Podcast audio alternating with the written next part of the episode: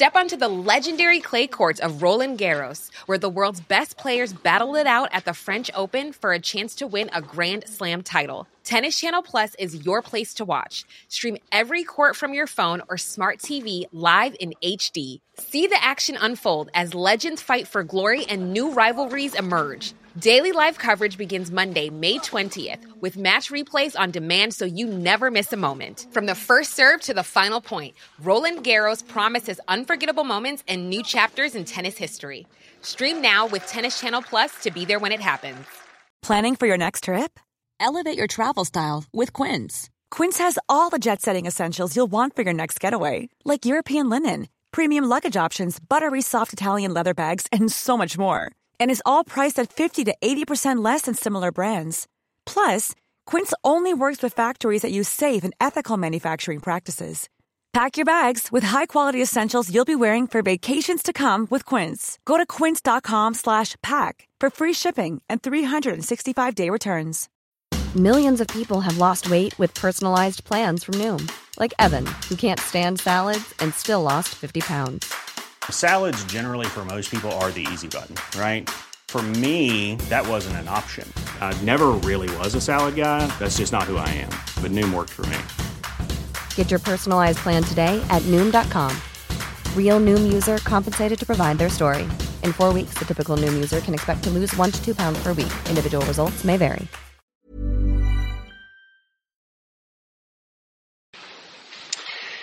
E l'ultimo nostro incontro che eh, stato di una serie di incontri che sono stati pensati eh, come riflessione attorno ad alcune figure della scrittura e quest'ultimo momento eh, lo dedichiamo a una meditazione, a una riflessione attorno a una figura piuttosto particolare, come vedremo, che è la figura di Maria Maddalena.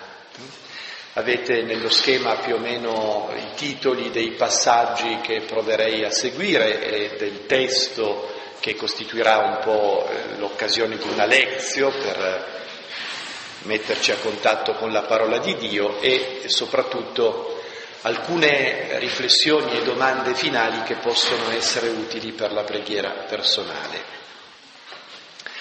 Guardando a Maria Maddalena, una prima osservazione che possiamo fare e che ci accostiamo a una donna la cui vicenda e la cui importanza è strettamente collegata alla risurrezione del Signore e alla Pasqua di Gesù.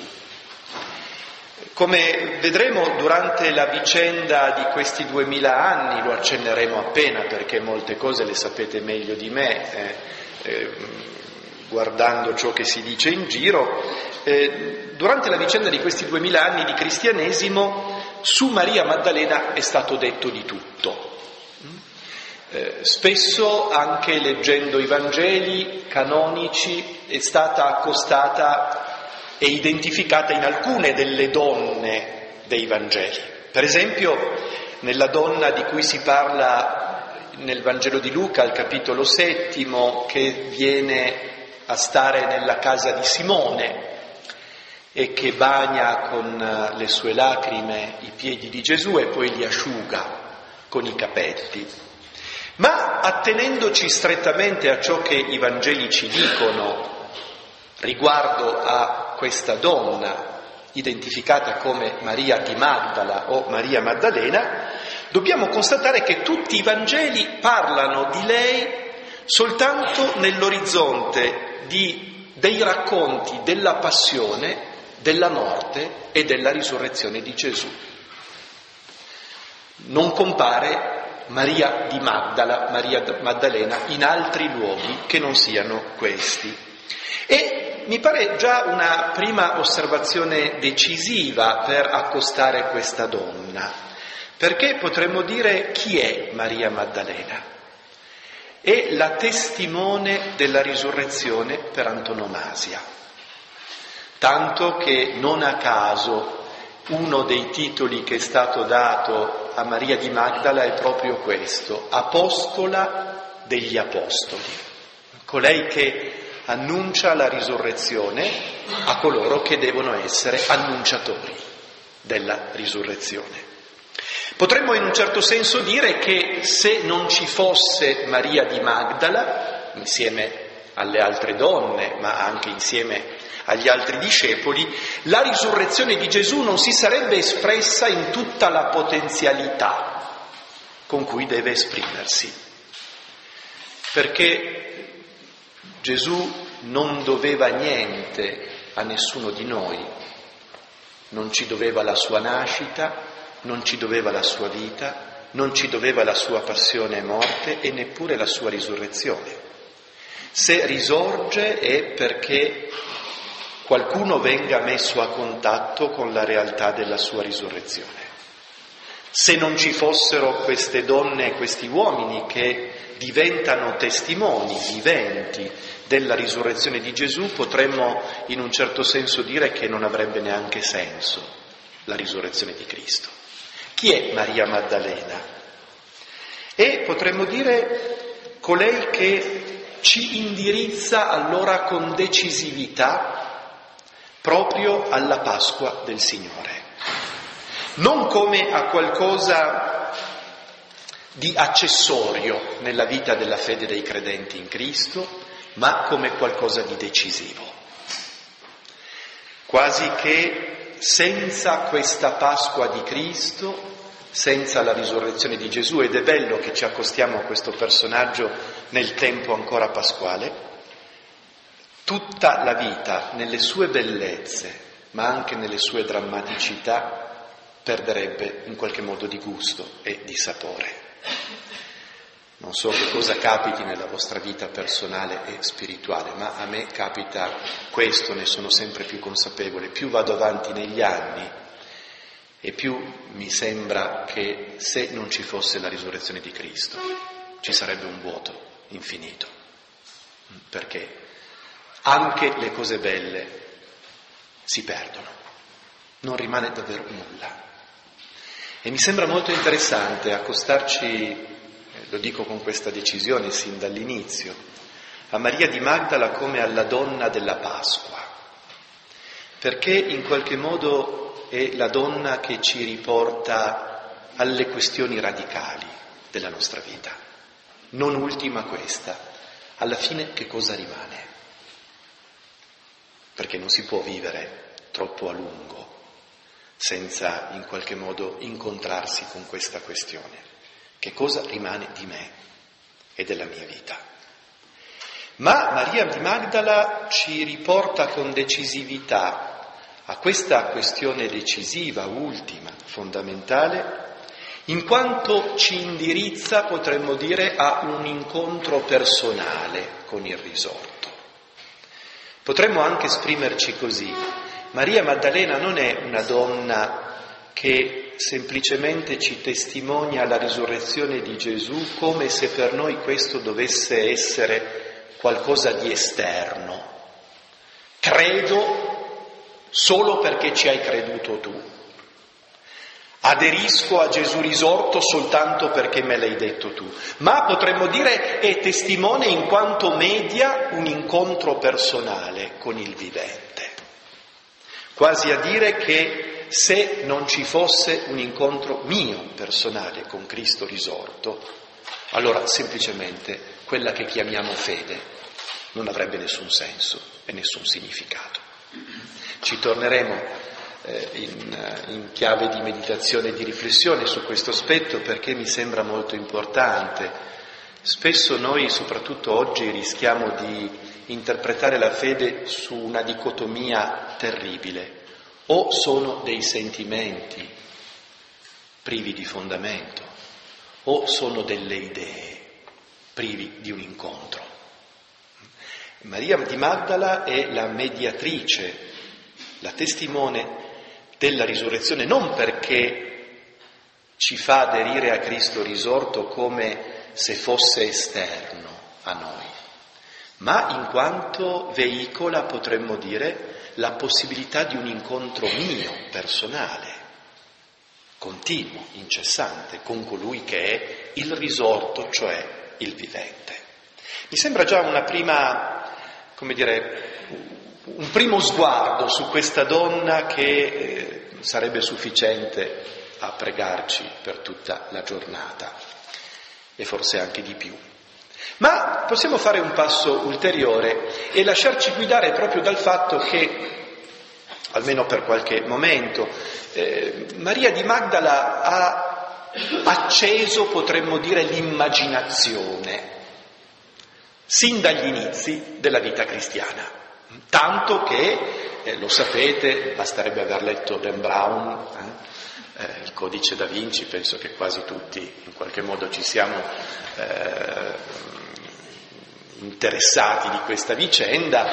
Eh, sin dagli inizi del, del, della vicenda cristiana, gli scritti cosiddetti apocrifi, cioè che la Chiesa ha ritenuto non veritieri di quella che è la vicenda di Gesù, hanno molte, eh, molti racconti concernenti Maria Maddalena e eh, sono molto interessati a questa figura di Maria Maddalena. Per esempio il Vangelo apocrifo di Pietro eh, dice appunto di come questa Maria Maddalena sia stata, come per, peraltro dicono gli altri Vangeli, eh, colei che ha preso l'iniziativa nel mattino della Pasqua e della risurrezione di Gesù.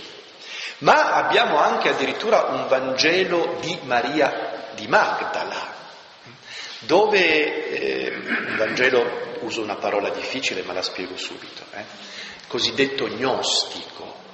Voi sapete che una delle prime tentazioni con cui il cristianesimo dovette fare i conti agli inizi è proprio la tentazione dell'ognosticismo, cioè di pensare, siccome domenica mattina la dico così, ecco voi non ripetetela allo stesso modo, ecco, ma eh, di pensare che, che ci fosse stata una rivelazione privata hm, e interiore concernente alcuni e non tutti. Mm? E eh, questo Vangelo di Maria di Maddala è proprio un Vangelo gnostico che nasce in questo ambiente e che cosa narra? Narra appunto del fatto che eh, Maria di Maddala va al sepolcro, eh, vede il ehm, vede appunto il sepolcro vuoto e poi dopo dice a Pietro che eh, il Signore ha fatto a lei delle rivelazioni particolari. E eh, subito dopo che Pietro chiede a Maria di Magdala, allora dici che cosa ti ha detto il Signore, eh, lei si mette a raccontare. E dopo il racconto continua il Vangelo così, ve lo leggo, questo Vangelo di Maria di Magdala, intendiamoci. Riguardo a queste stesse cose parlò anche Pietro, Egli li interrogò in merito al Salvatore. Ha egli forse parlato realmente in segreto e non apertamente a una donna senza che noi lo sapessimo? Ci dobbiamo ricredere tutti e ascoltare lei. Forse egli l'ha anteposta a noi, a noi apostoli.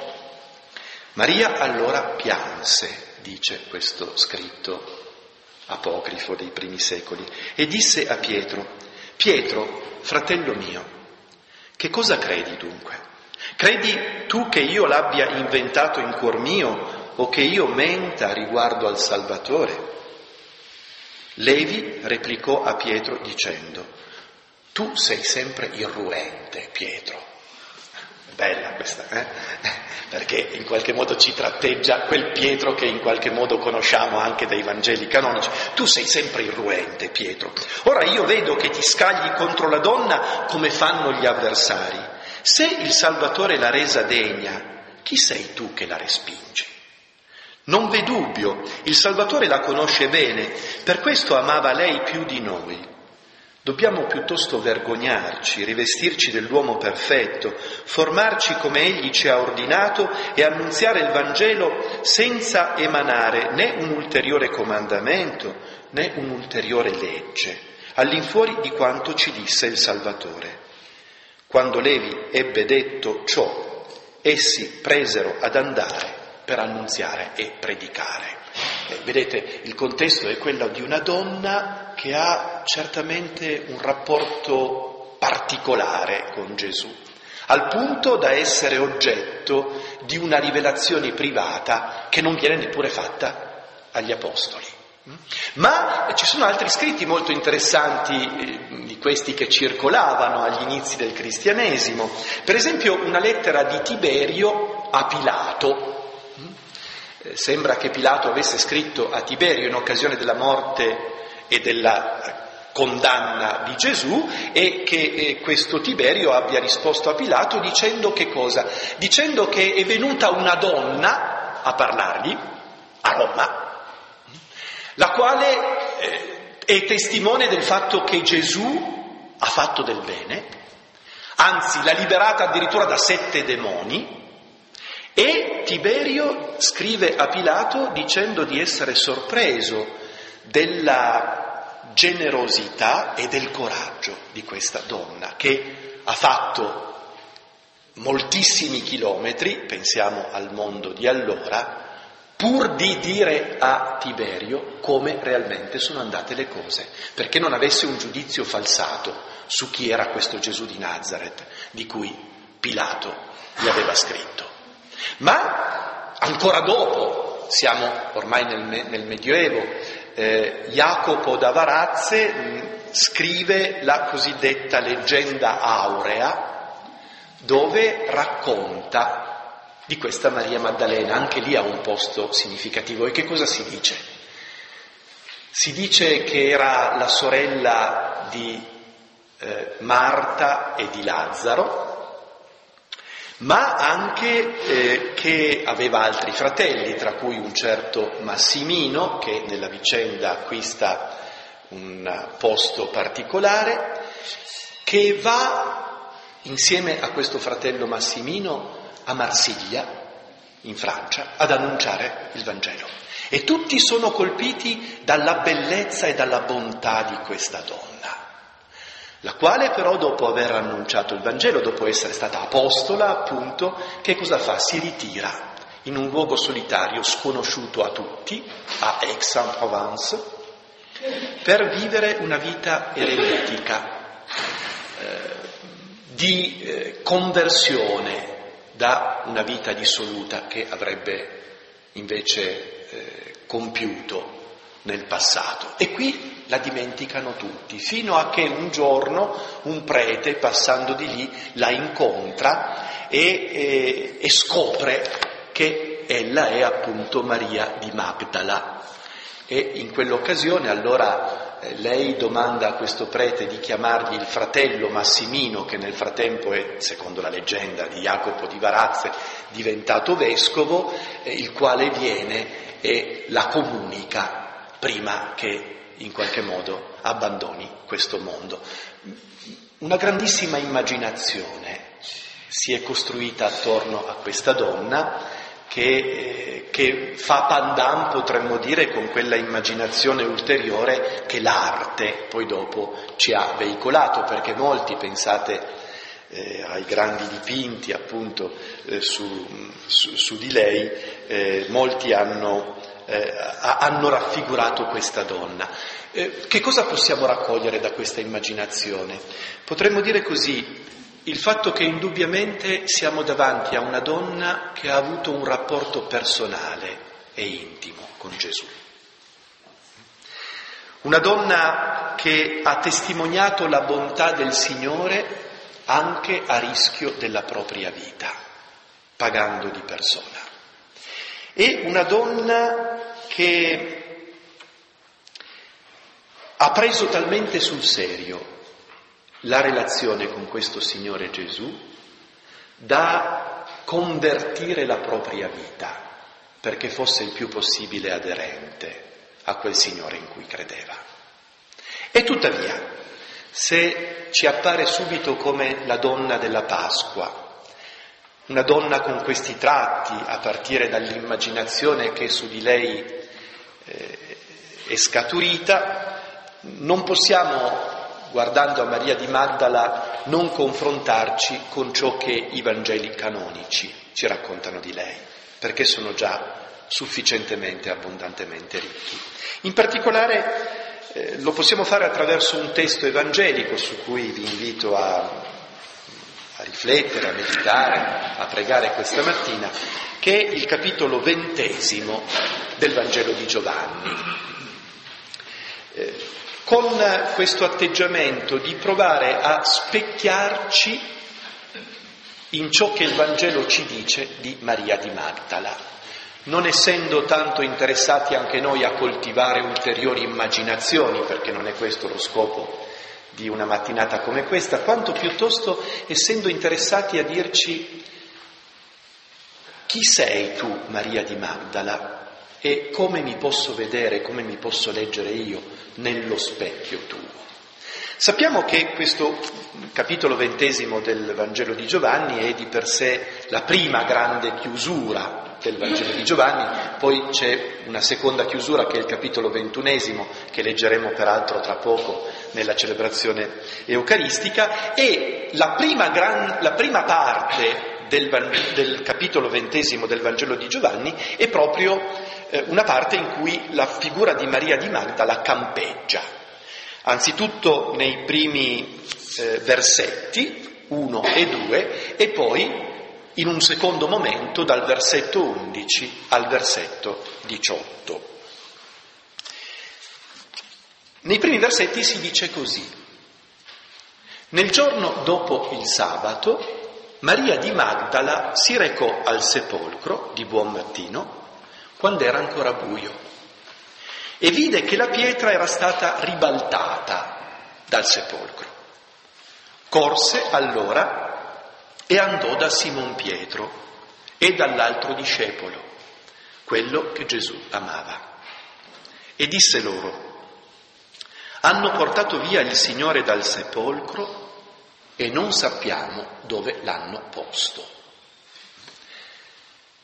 Le prime cose che si dicono di Maria di Magdala sono racchiuse in questi due versetti, che sono tuttavia già molto istruttivi per aiutarci a identificarci, a specchiarci in Maria Maddalena. Secondo la tradizione comune, secondo la tradizione del Vangelo, la scoperta del sepolcro vuoto non avviene, come dicono poi delle formule cosiddette cherigmatiche di annuncio, nel terzo giorno, ma, come notate qui dalla lettura del Vangelo, il giorno dopo il sabato, cioè quella che noi oggi chiamiamo la domenica. E perché narrano così i Vangeli? Probabilmente perché sullo sfondo ci sta già la tradizione della vita della Chiesa, più semplicemente la vita della Chiesa, che ha ritenuto oramai quel giorno dopo il sabato, quel primo giorno della settimana, secondo la versione ebraica della settimana, un giorno fondamentale, tanto da doversi radunare, raccogliere, per celebrare il pasto del Signore. Il Vangelo in qualche modo ha sullo sfondo, nel racconto della risurrezione di Gesù, questa pratica della vita cristiana, mettendo in evidenza allora la decisività, potremmo dire, di questo primo giorno.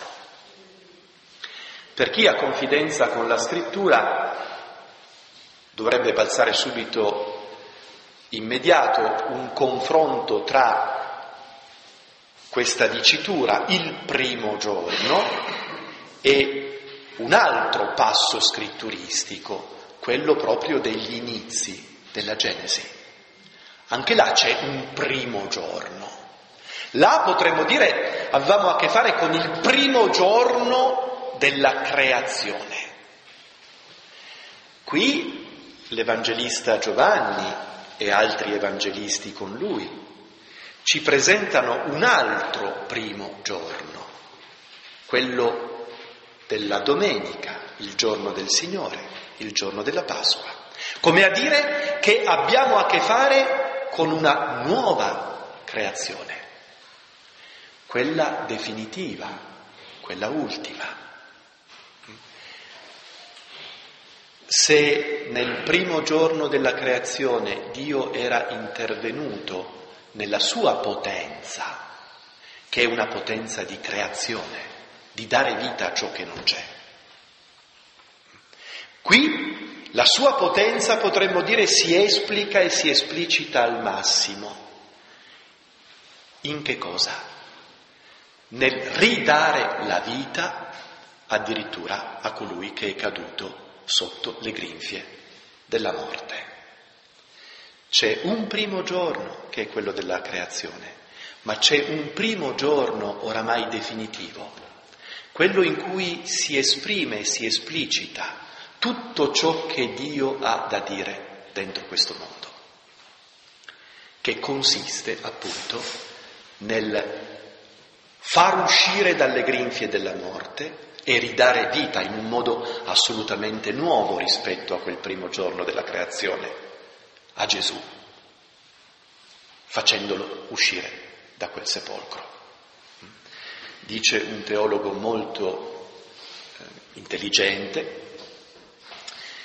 che tutta la potenza di Dio si esplica proprio in quel mattino della Pasqua, in quel primo giorno. Bisognerebbe essere un, po' più avvertiti delle stupidaggini che si sentono in giro, scusate. Eh eh, quando per esempio si dice che Dio non è onnipotente, sono stupidaggini. Il problema è capire di quale potenza si sta parlando.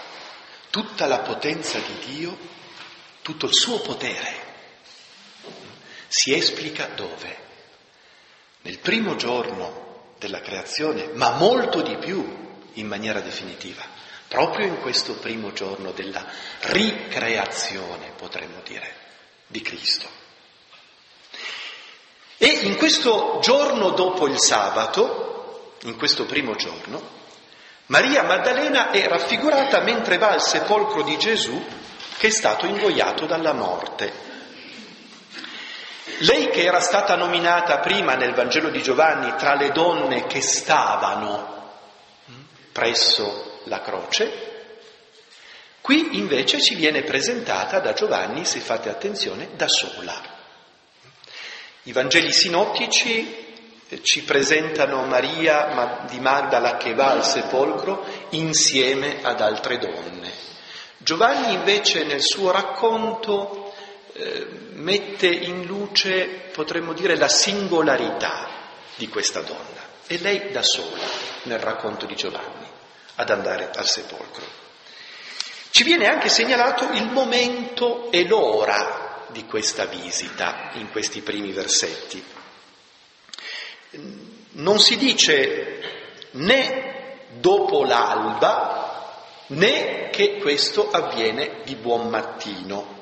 Il termine greco originale eh, è questo, scotia, che indica un'ora della notte. tra le tre e le sei del mattino. Ma quando ancora potremmo dire non è l'alba, non c'è luce, ci sono le tenebre. E eh, ritornerò un istante su questo particolare, eh, si tratta di un particolare esterno che Giovanni mette in evidenza, che dice qualcosa però della interiorità di quello che sta vivendo questa donna, Maria di Magdala. Non ci viene detto invece il motivo per cui Maria di Magdala vada al sepolcro. Non va per ungere il cadavere, così come ci dicono invece Marco e Luca, non va neppure per fare la, la, una lamentazione rituale, cioè per compiere quei gesti che non sono stati potuti fare nel venerdì della morte perché cominciava il sabato e allora bisognava interrompere tutto, come ci dice Matteo. Il motivo è molto semplice, uno slancio del cuore. Non ci sono altri motivi oggettivi che Giovanni ci consegna, per cui Maria di Magdala sente di dover andare al sepolcro. Ciò che consta, che, scusate, ciò che constata, andando al sepolcro, è che la pietra è stata tolta. E subito va di corsa ad avvisare i discepoli. Non si dice, come anche in questo caso nei sinottici, che Maria di Magdala a questo punto oda qualcosa, non sente niente. Vede soltanto che la pietra è stata tolta via dal sepolcro e ne deduce quello che può dedurre da questa constatazione degli occhi, cioè che il cadavere deve essere stato portato via in un luogo che per adesso rimane sconosciuto. Potremmo dire, fino a questo punto, Maria di Magdala legge la realtà che le sta davanti agli occhi, così ce la presenta Giovanni, facendo una constatazione molto umana, non andando al di là assolutamente di quello che la constatazione di quegli occhi le fa vedere. Ma proprio questo primo momento del racconto mi sembra evidenzi due aspetti che possono essere decisivi di questa donna e del nostro specchiarci in lei. Il primo aspetto è che ci troviamo di fronte a una donna che ha un attaccamento particolare a Gesù, a quel Gesù che ha visto morire. Lo dicevamo prima, ciò che determina il suo correre verso il sepolcro non è il fatto che abbia da fare delle cose, ma potremmo dire molto semplicemente uno slancio del cuore perché è, lasciatemi dire così, è una donna affezionata a Gesù. C'è una bellissima espressione, più ci ripenso ormai che l'adolescenza, la giovinezza è passata da tanto, più mi sembra bellissima. Quando, quando ci innamoriamo, quando ci siamo innamorati, eh, ho constatato che però non è soltanto qui in Piemonte, anche in altre parti d'Italia, quindi mi colpisce ancora di più. Noi diciamo così, una persona ha un debole per un'altra. Mm?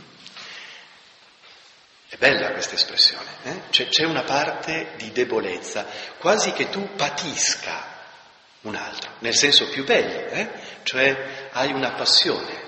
Eh? Ecco, mi viene da pensare che la prima cosa in cui dobbiamo specchiarci guardando questa Maria Maddalena è questo, il debole che ha per Gesù patisce l'affetto, è affezionata. L'affezione è una dimensione attiva ma anche passiva nello stesso tempo. E Maria di Magdala è così, ci viene presentata così, ma c'è un secondo aspetto con cui siamo alle prese. Potremmo dire la sua questo momento, per questo momento ancora la sua profonda prostrazione.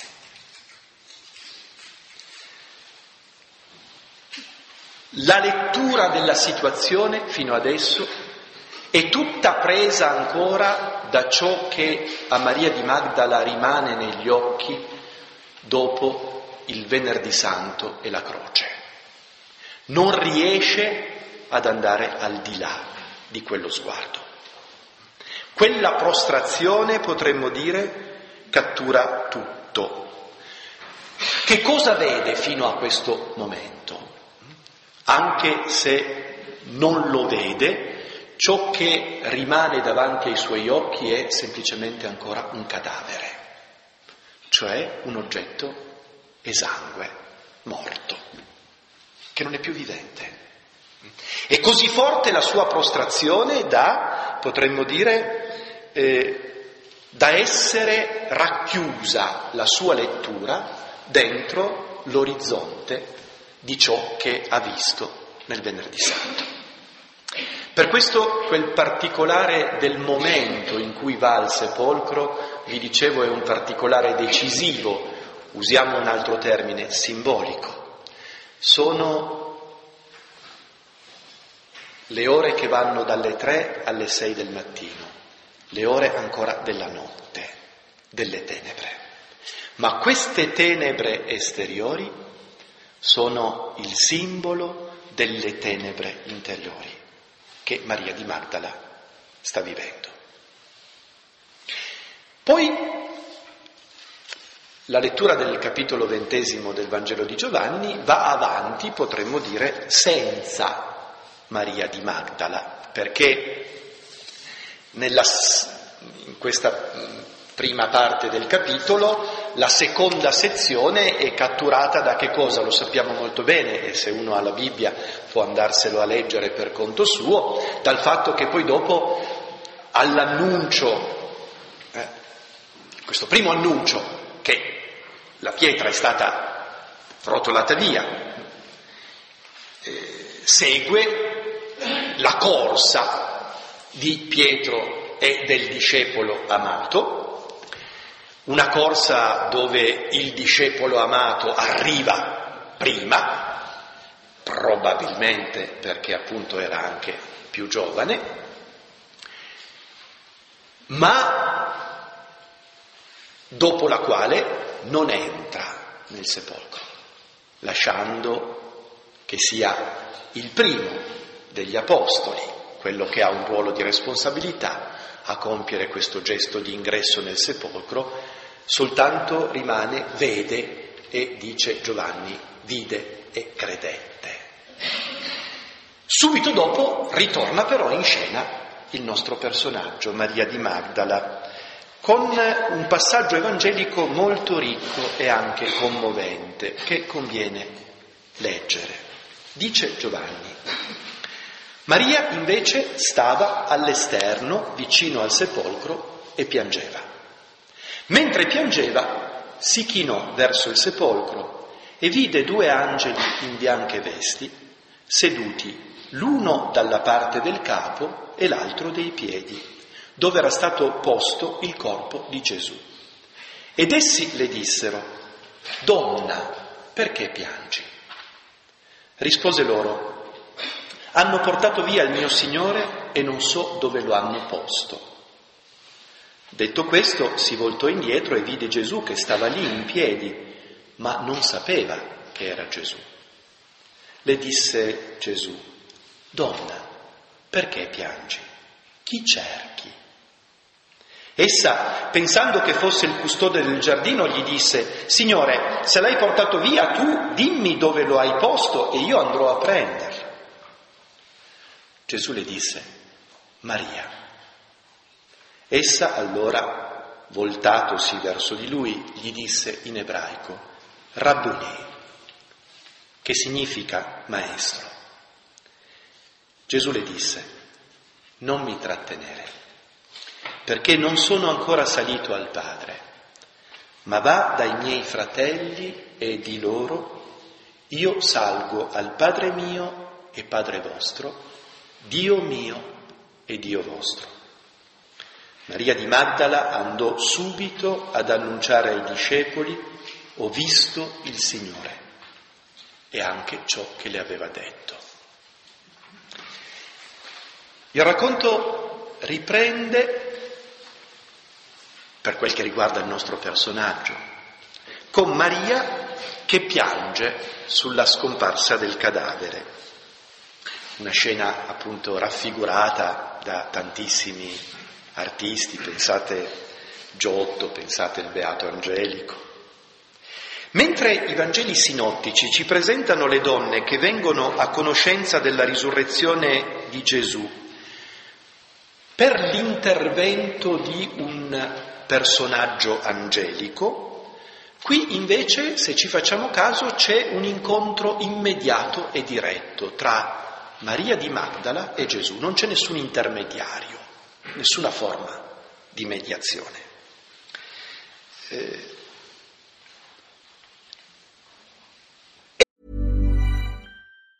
Even on a budget, quality is non-negotiable. That's why Quince is the place to score high-end essentials at 50 to 80% less than similar brands. Get your hands on buttery soft cashmere sweaters from just 60 bucks, Italian leather jackets, and so much more. And the best part about Quince, they exclusively partner with factories committed to safe, ethical, and responsible manufacturing. Elevate your style without the elevated price tag with Quince. Go to quince.com slash upgrade for free shipping and 365-day returns. Ever catch yourself eating the same flavorless dinner three days in a row? Dreaming of something better? Well, HelloFresh is your guilt-free dream come true, baby. It's me, Kiki Palmer. Let's wake up those taste buds with hot, juicy pecan-crusted chicken or garlic butter shrimp scampi. Mm. Hello Fresh. Stop dreaming of all the delicious possibilities and dig in at HelloFresh.com. Let's get this dinner party started.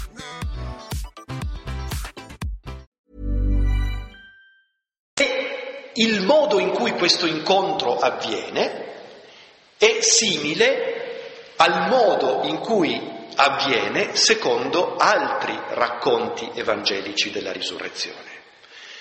Potremmo eh, scandire l'incontro in tre momenti che costituiscono però una unità. Da una parte c'è un'iniziativa di Gesù che si fa presente, dall'altra parte c'è il, il riconoscimento di chi sia.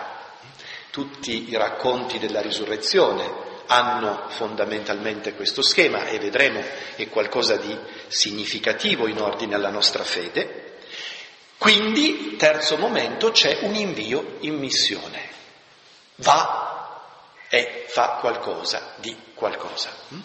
Iniziativa di Gesù, riconoscimento, invio in missione. La Maddalena è presentata qui, come dicevo, mentre sta piangendo nel testo originale, sapete, le lingue hanno le loro bellezze. Eh? Nel testo originale eh, tante volte c'è questo verbo greco che, che dà quasi un'assonanza al pianto ininterrotto, claio. Tante volte viene ripetuto qui, no? Quasi che questo ripetere il verbo claio eh, ci faccia quasi sentire le lacrime di questa donna che piange al sepolcro e che rimane però all'esterno, non entra.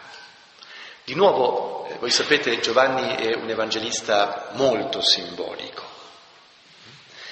Eh, un rimanere all'esterno fisico da parte della Maddalena che eh, sta ad indicare per adesso anche un esterno in cui rimane rispetto alla realtà che è davanti ai suoi occhi è troppo presa dal suo dolore per entrare dentro. Non è soltanto questione di entrare dentro il sepolcro, ma di entrare dentro la realtà che quel sepolcro vuoto le può indicare. È ancora fuori.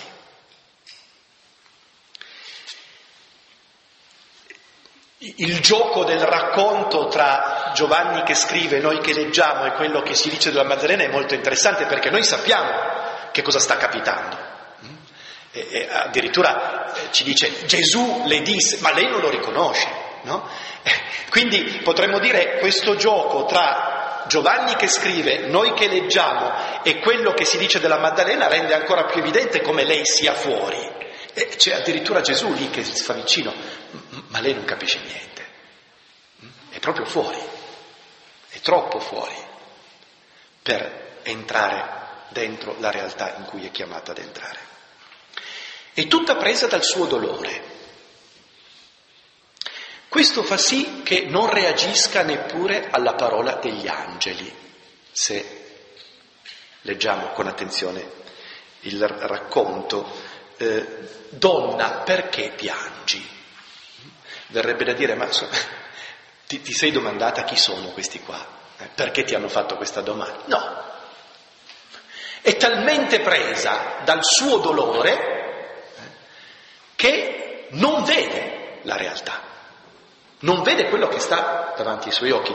Ci torneremo un istante in una chiave di riflessione, di meditazione, di preghiera personale, perché, perché è, è, molto istruttivo davvero eh, specchiarci in questa donna. Quante volte abbiamo la sensazione di vedere la realtà, ma siamo così presi dalle nostre tenebre, dal nostro dolore, che quella che appare davanti ai nostri occhi non è più la realtà. Abbiamo la sensazione di vedere, ma non vediamo. E la Maddalena a questo livello è così, no? È così presa dal suo dolore che ci sono queste donne, questi angeli, scusate, che vengono e gli dicono, ma perché piangi? No? E lei non si domanda da dove vengono questi qua, perché le fanno questa domanda, ma siete degli stupidi, no? Eh, cioè, eh, eh, mi chiedete ancora, no, niente, continua come se niente fosse successo. Per adesso la sua preoccupazione nei confronti di Gesù, rispetto a cui ha una grande affezione, a un debole, però è rispetto a un cadavere, non rimane niente altro che un cadavere. L'incontro con il risorto avviene invece secondo una dinamica, dicevamo, ricorrente nei racconti evangelici, quando ci, ci narrano dell'incontro tra il risorto e i discepoli. Anche qui infatti assistiamo alla difficoltà da parte di Maria Maddalena di riconoscere chi sia colui che le sta parlando. Non si tratta di un semplice espediente narrativo, si tratta di una questione molto più profonda. Gesù, questo Gesù che lei incontra qui, nel mattino della Pasqua.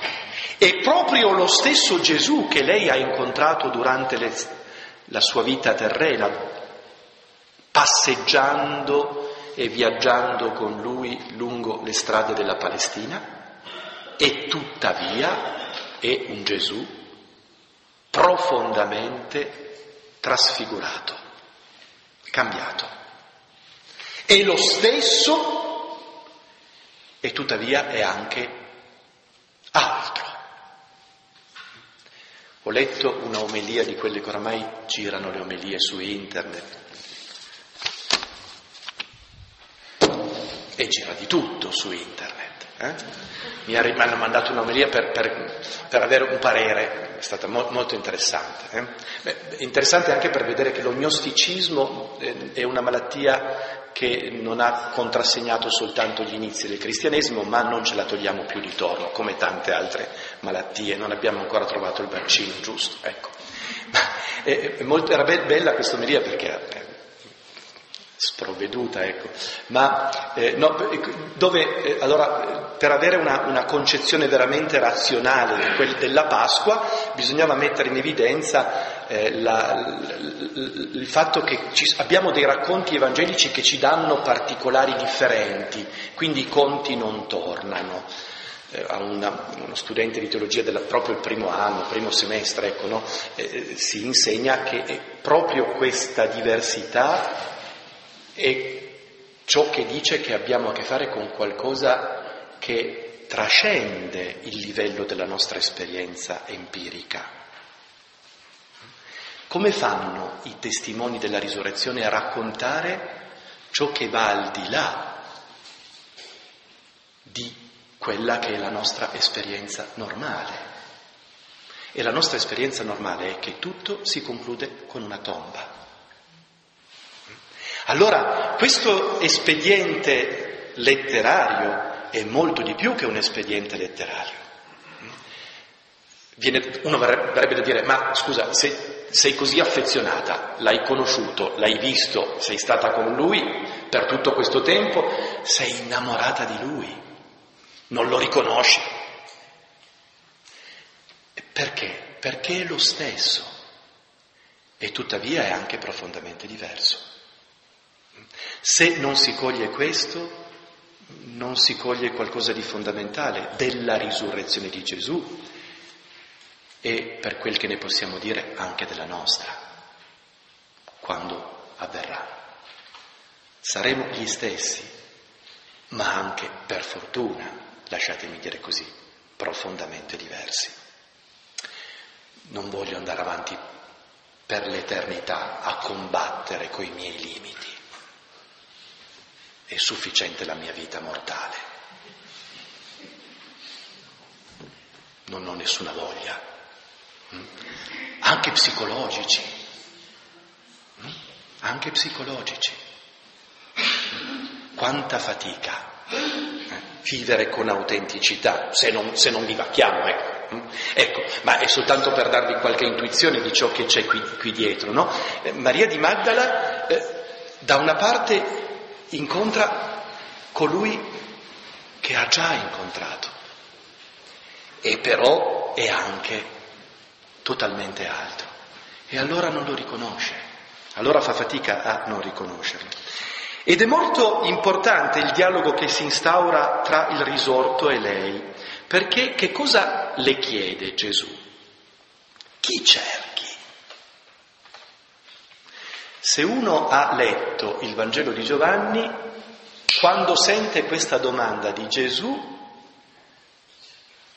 capisce che non è la prima volta che Gesù fa questa domanda, l'ha fatta già agli inizi, quando gli si sono avvicinati quelli che saranno i suoi primi discepoli e a loro ha chiesto, chi cercate? E notate, quelli che saranno i suoi primi discepoli all'inizio rispondono a Gesù con un'altra domanda. Signore, dove abiti? Guardate come risponde Maddalena qui.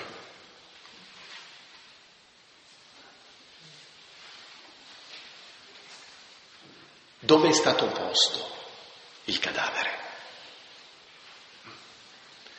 C'è, potremmo dire, una perfetta specularità tra quello che è avvenuto all'inizio e quello che sta avvenendo qui, nell'incontro. Chi stai cercando? E la preoccupazione di Maria Maddalena è dov'è? Dove abita? Per adesso il cadavere.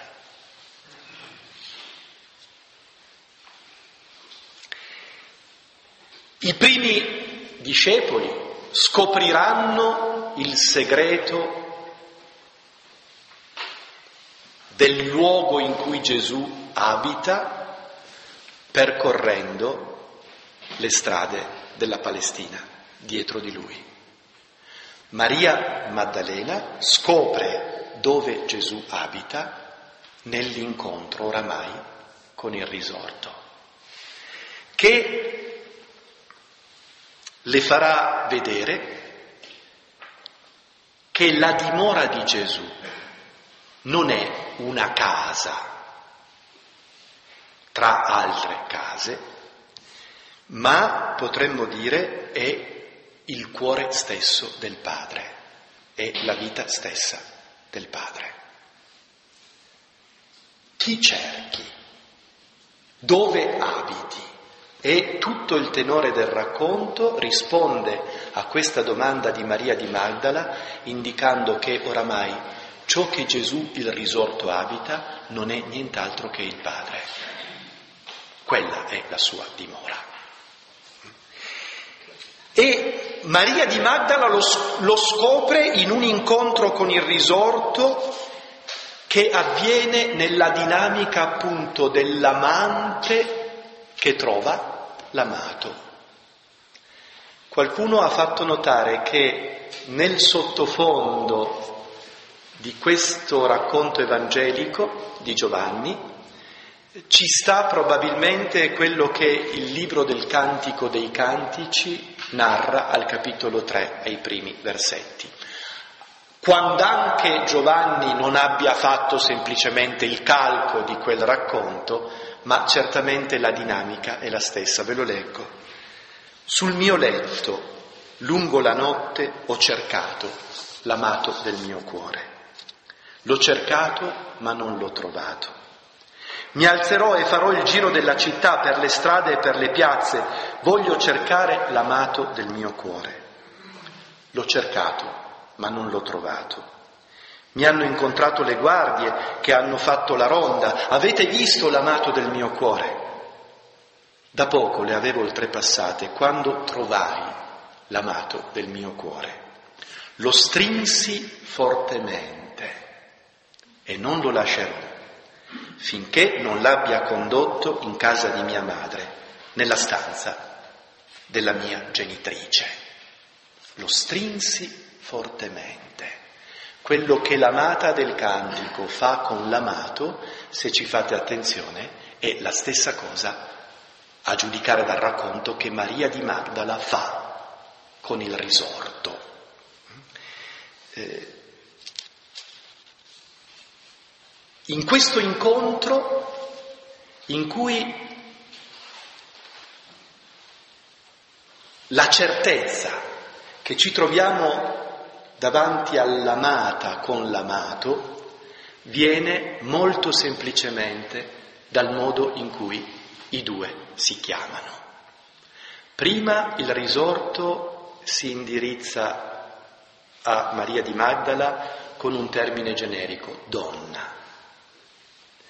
Poi dopo si rivolge a lei con il suo nome proprio, Maria, che nella tradizione semitica indica la profondità di una persona, addirittura l'indicibile di una persona. E come risponde Maria di Magdala al risorto? Chiamandolo di nuovo con il nome dell'amore, Rabbuni. Siamo stati, spero tutti, innamorati qualche volta hm, nella vita. Eh, ci sono dei momenti in cui con la persona amata dire semplicemente il nome e dire tutto quello che possiamo dire per esprimere l'intimità. Ogni altra parola rischierebbe per certi aspetti di compromettere l'intimità di quel nome che tu stai pronunciando. E infatti Giovanni, che era esperto nell'amore, non lo so, però è interessante, non fa nessun commento su questo. Ci dice però che è avvenuto un incontro a questa profondità di sentimenti, a questa altezza di intimità.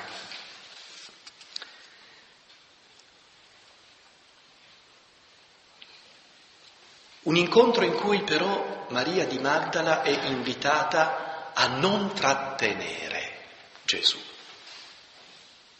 Perché?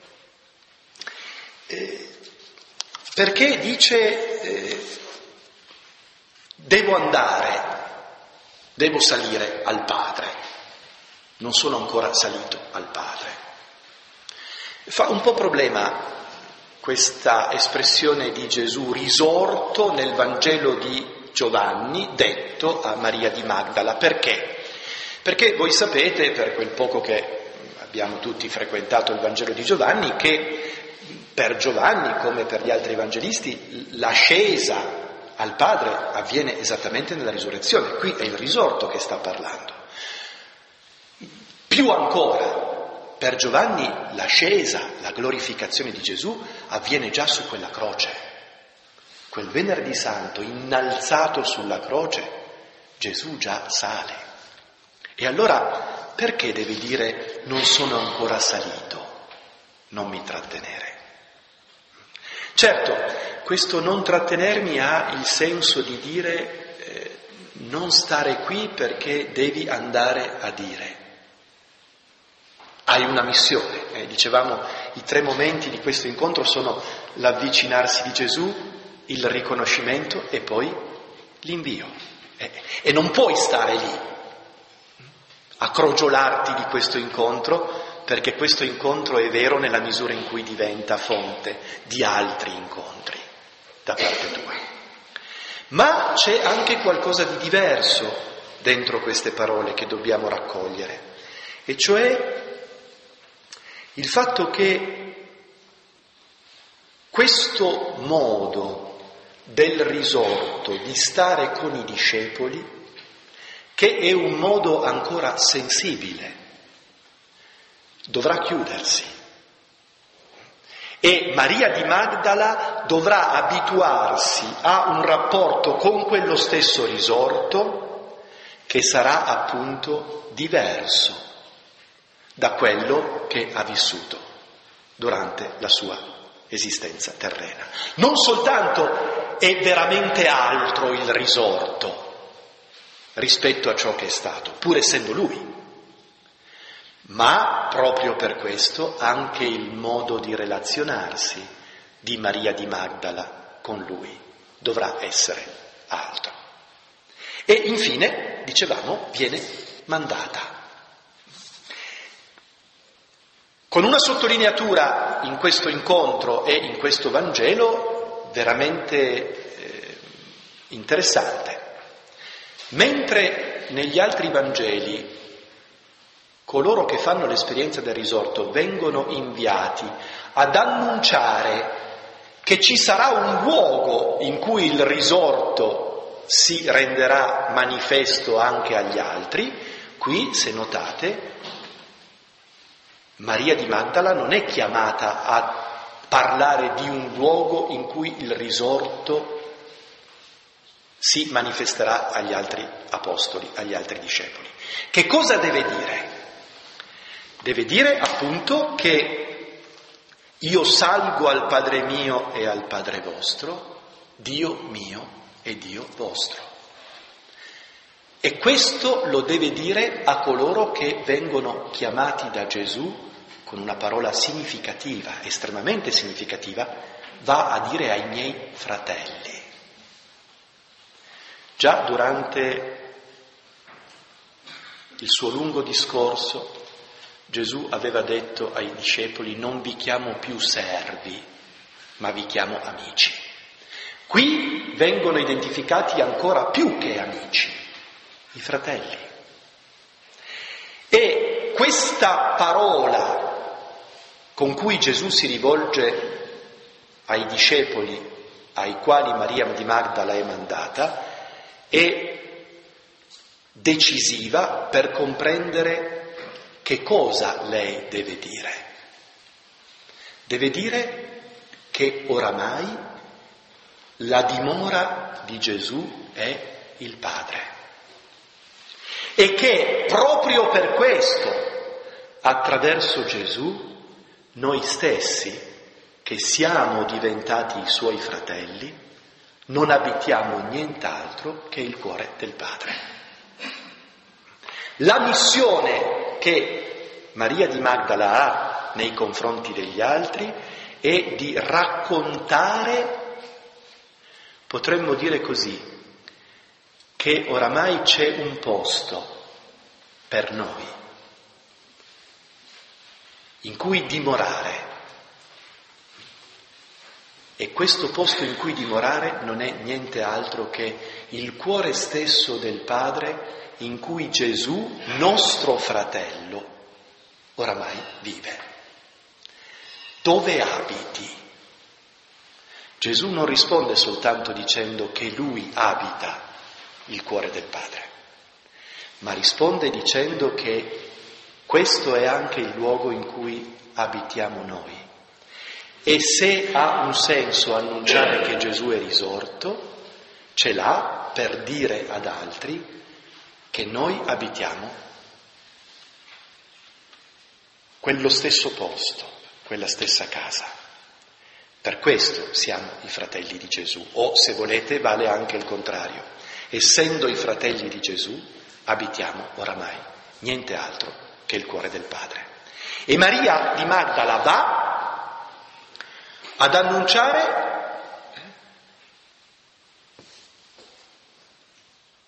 Ho visto il Signore e poi anche quello che le ha detto. Non è semplicemente questo annuncio un fatto di parole da dire, ma di una esperienza sulla quale coinvolgere altri. Ho fatto l'esperienza, ho visto il Signore. L'annuncio è tutto, sia il racconto che c'è una dimora in cui possiamo vivere oramai in maniera tranquilla, pacifica, fiduciosa, il cuore del Padre e sia l'esperienza che però questa donna ha fatto. Non c'è l'uno, non c'è racconto senza l'altro. E vale la pena, in conclusione, allora specchiarci, come dicevamo, in questa donna, facendoci alcune domande, lasciandoci pro- provocare, potremmo dire, dall'incontro che lei ha fatto con il risorto dal suo essere apostola degli apostoli, per cogliere qualcosa di ciò che questa pagina del Vangelo e questa figura può dire anche a ciascuno di noi. Dicevamo, la Maddalena è testimone del risorto perché ognuno però viva un rapporto personale con lui, il vivente. E credo che valga la pena, alla luce di questo, lo dico per me, no? domandarmi che cosa è per me il cristianesimo? Che cosa è per me il cristianesimo? Perché, lo dicevo all'inizio, può essere una serie di sentimenti, di qualcosa da provare, senza contenuti. E oggi la nostra fatica spesso è questa. Dobbiamo sempre sentire qualcosa e quello che conta è quello che sento. Peggio ancora come mi sento.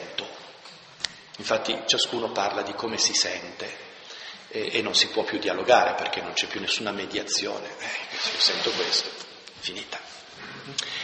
Però anche il nostro cristianesimo può diventare semplicemente un come mi sento, da una parte, e dall'altra parte può diventare semplicemente una sfilza di idee, al limite dell'ideologia.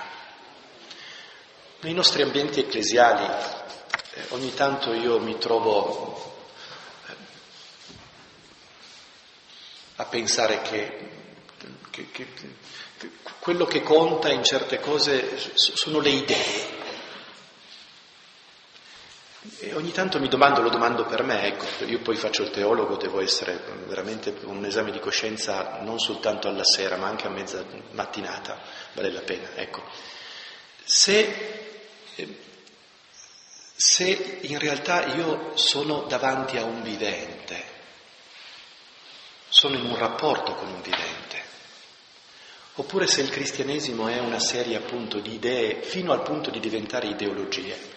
Mettiamo a posto le idee e poi siamo a posto. Siamo a posto per niente. Perché non è questo. Le idee al limite sono seconde, arrivano dopo. Ma se non c'è un incontro con il vivente, allora non abbiamo neanche sfiorato il cristianesimo.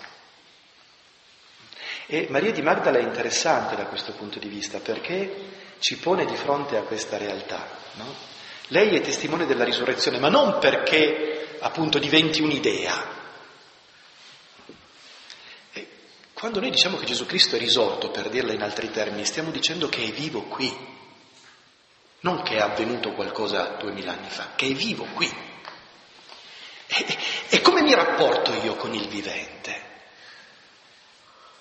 come se fosse un'idea. Facciamo un piano pastorale, sembrano quelli della, dell'Unione Sovietica, dei, no? Che piano vuoi fare? Uso un po' di ironia perché... Però poi ciascuno deve farlo a suo livello, no? Come chiesa, come comunità cristiana, ma anche nella mia famiglia, nella mia vita. Maria di Magdala è affezionata al Signore, dicevamo. Potremmo chiederci quali sono i miei sentimenti più profondi. Se ne ho, se ne ho, perché qualche volta si può essere così, eh, si può diventare così superficiali nella vita da non sentire più. I grandi padri del deserto chiamavano questa malattia la sclerocardia, il cuore gelato che non muove più. Ecco, potremmo domandarci dopo anni e anni di vita cristiana, davanti a questa donna, nello specchio di questa donna, che cosa sentiamo? E se sentiamo qualcosa? O, se volete, in altri termini, potremmo domandarci così, Ci sono spazi di intimità con Cristo nella mia vita. Ci sono spazi di intimità.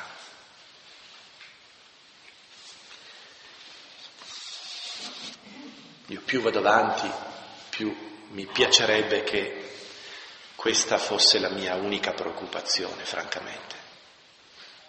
Tante cose che mi interessavano una volta non mi interessano più. Però, però mi interesserebbe, ecco, cioè mi interessa, è vitale, lo dico così, il verbo interessare no, è vitale, per, lo dico per me, ecco, eh, che, che ci, sia, ci siano degli spazi di intimità, perché vivo di questo, vivo di questo. E quando non ci sono lo sento subito. Non si può rimanere una settimana senza degli spazi di intimità con Cristo.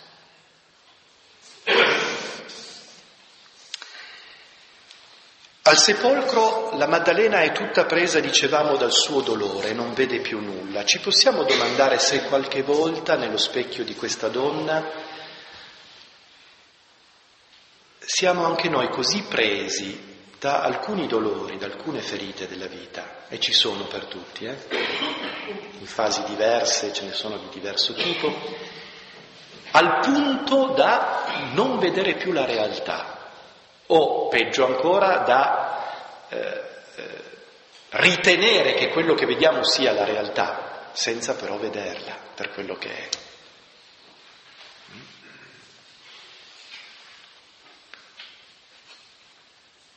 E possiamo domandarci se quando ci capita o ci capitasse questo, eh, sappiamo resistere come di fronte a una tentazione oppure se apriamo il varco come se non potessimo che essere così, vedere tutto nello sfondo delle tenebre.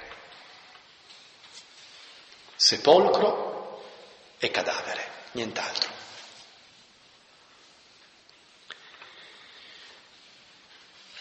L'incontro della Maddalena poi ancora con il risorto è un incontro che chiede a lei proprio per questo di cambiare prospettiva a tanti livelli, di vedere ciò che non vede, di riconoscere quello stesso di prima, tuttavia diverso, di avere una relazione con lui differente da quella che aveva avuto. E anche questo credo che ci faccia del bene di rifletterlo e di meditarlo.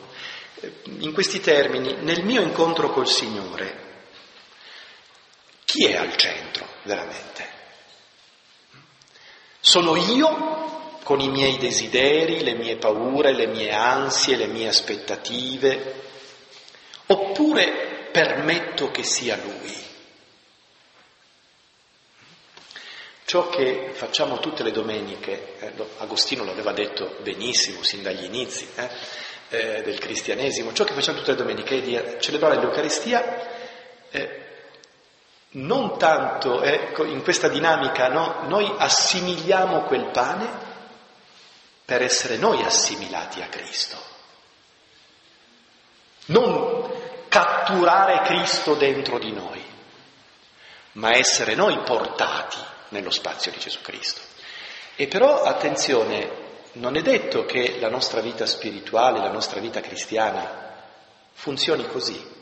Sarebbe interessante verificare alla luce di questa pagina del Vangelo, di questo incontro, la nostra preghiera, perché a volte è portare Gesù al livello di quello che sento io, non chiedere, domandare di essere dilatati noi a livello di ciò che è Lui.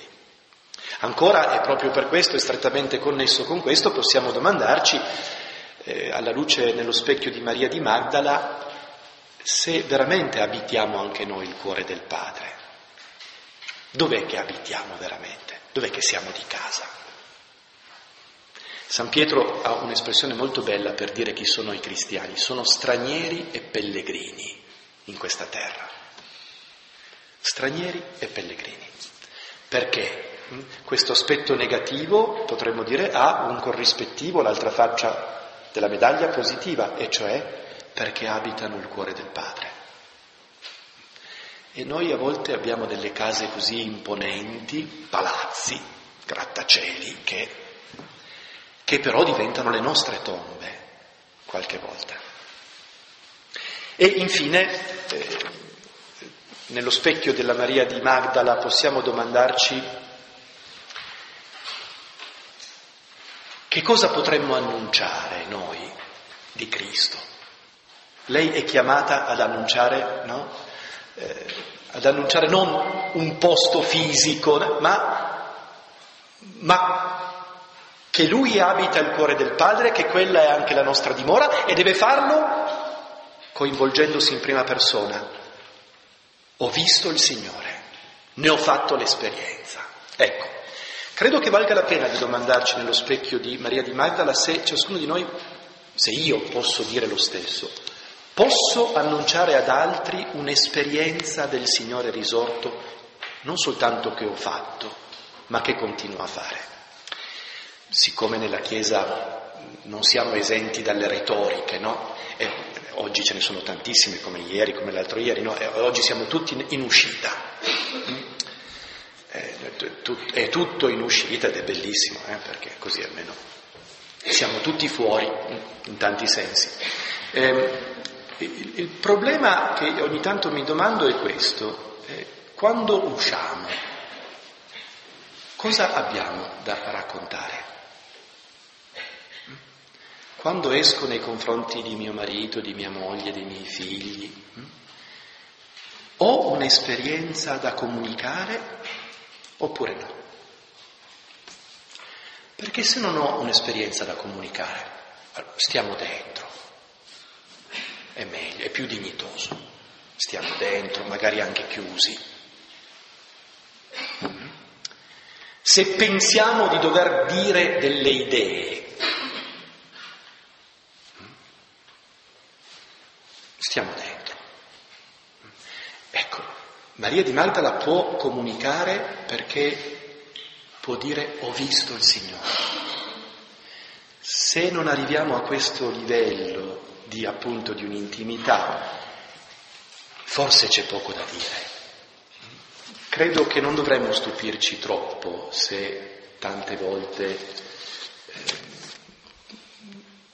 facciamo fatica ad uscire, perché probabilmente eh, ciò a cui facciamo poca attenzione sono i fondamentali, cioè l'esperienza che dobbiamo fare che siamo invitati anzitutto a fare personalmente, perché poi dopo potremmo dire debordi quasi in modo naturale che siamo dentro, che siamo fuori a quel punto veramente indifferente. Ecco, alcuni spunti che possono essere utili a specchiarci eh, in Maria di Magdala.